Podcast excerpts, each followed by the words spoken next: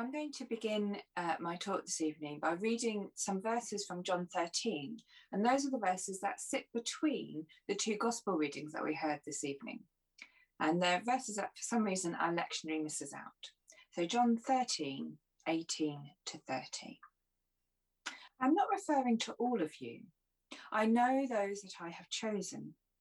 But this is to fulfill the passage of Scripture He who shared my bread has turned against me. I am telling you now before it happens, so that when it does happen, you will believe that I am who I am.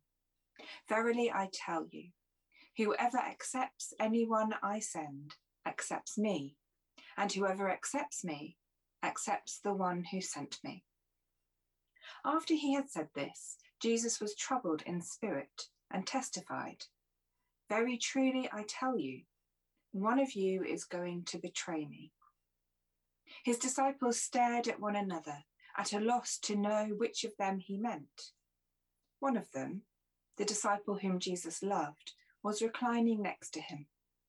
Simon Peter motioned to this disciple and said, Ask him which one he means.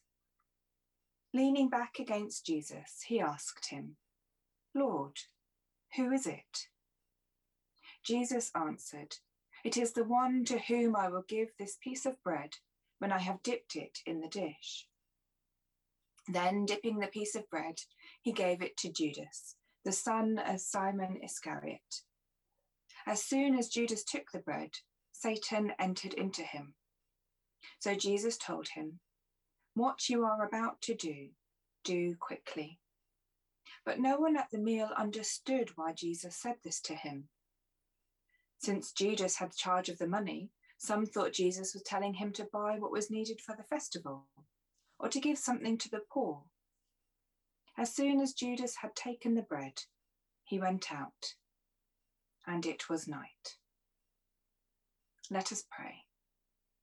May the words of my mouth and the meditations of all our hearts be acceptable to you, our Lord and our Redeemer. Amen.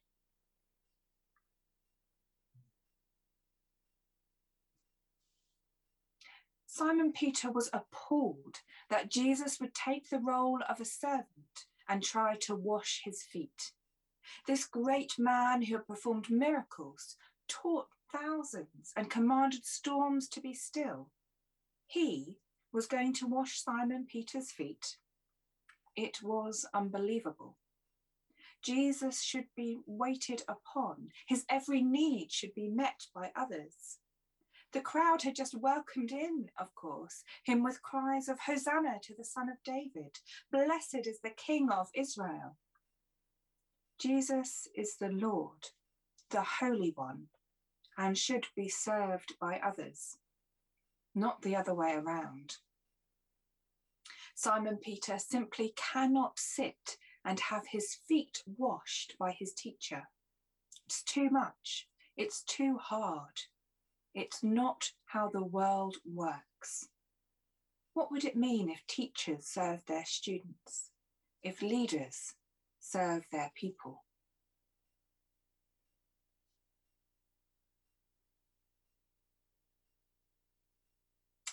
I wonder if Simon Peter understood, if he'd had a moment of revelation, or if he was just so overwhelmed by the thought of not having a part with Jesus that it led to this complete about turn.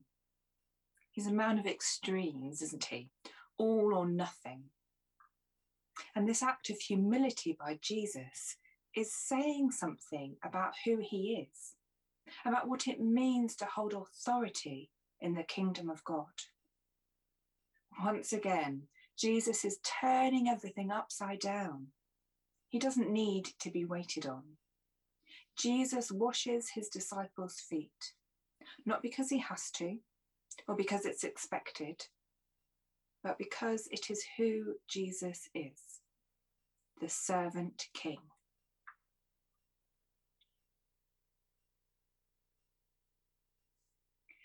Jesus washed the disciples' feet, including Judas, who was going to betray him, including Simon Peter, who was going to deny him. When Jesus says you should wash one another's feet, he doesn't only mean the feet of those who are our friends, but also the feet of those who betray us and deny us. Jesus came to serve, not to be served. And that is the calling of all disciples to recognize the image of God in the other and to wash their feet. We are called to serve each other, following the example of Jesus.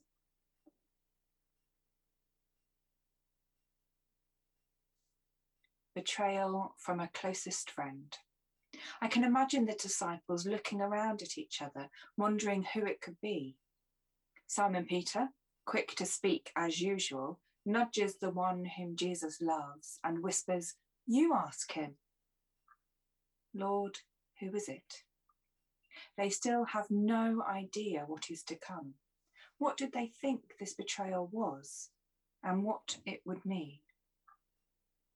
Jesus knew, of course.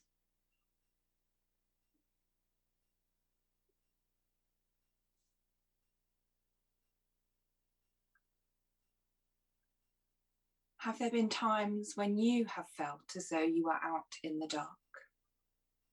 Perhaps you have been rejected while seeking to serve another.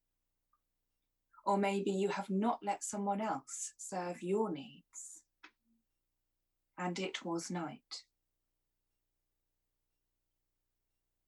Perhaps you have struggled to see the image of God in another. Or maybe they have struggled to see the image of God in you and it was night. Perhaps you have been betrayed, or maybe you have betrayed someone you love,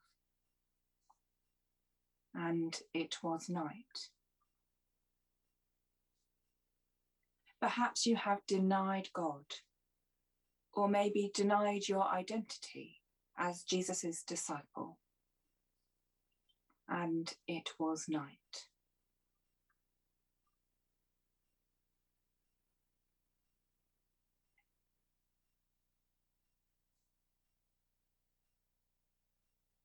A new command to love one another. In the darkness of night, the call of Jesus is to love, not to try to change or berate, not to fix or to teach, but to love. As disciples of Jesus, we should be known in the world by our love. How sad it is that this isn't always the case how often, in fact, the opposite is true. And then, in those moments, we are poor witnesses to the gospel. There are so many examples, however, where light and love are shining in the world. Think of the prison chaplain who listens and shows compassion. Think of the volunteer at the Family Project who cares and offers a break to a weary parent. Think of the young man fighting for an end to racism within the church. Think of so many others.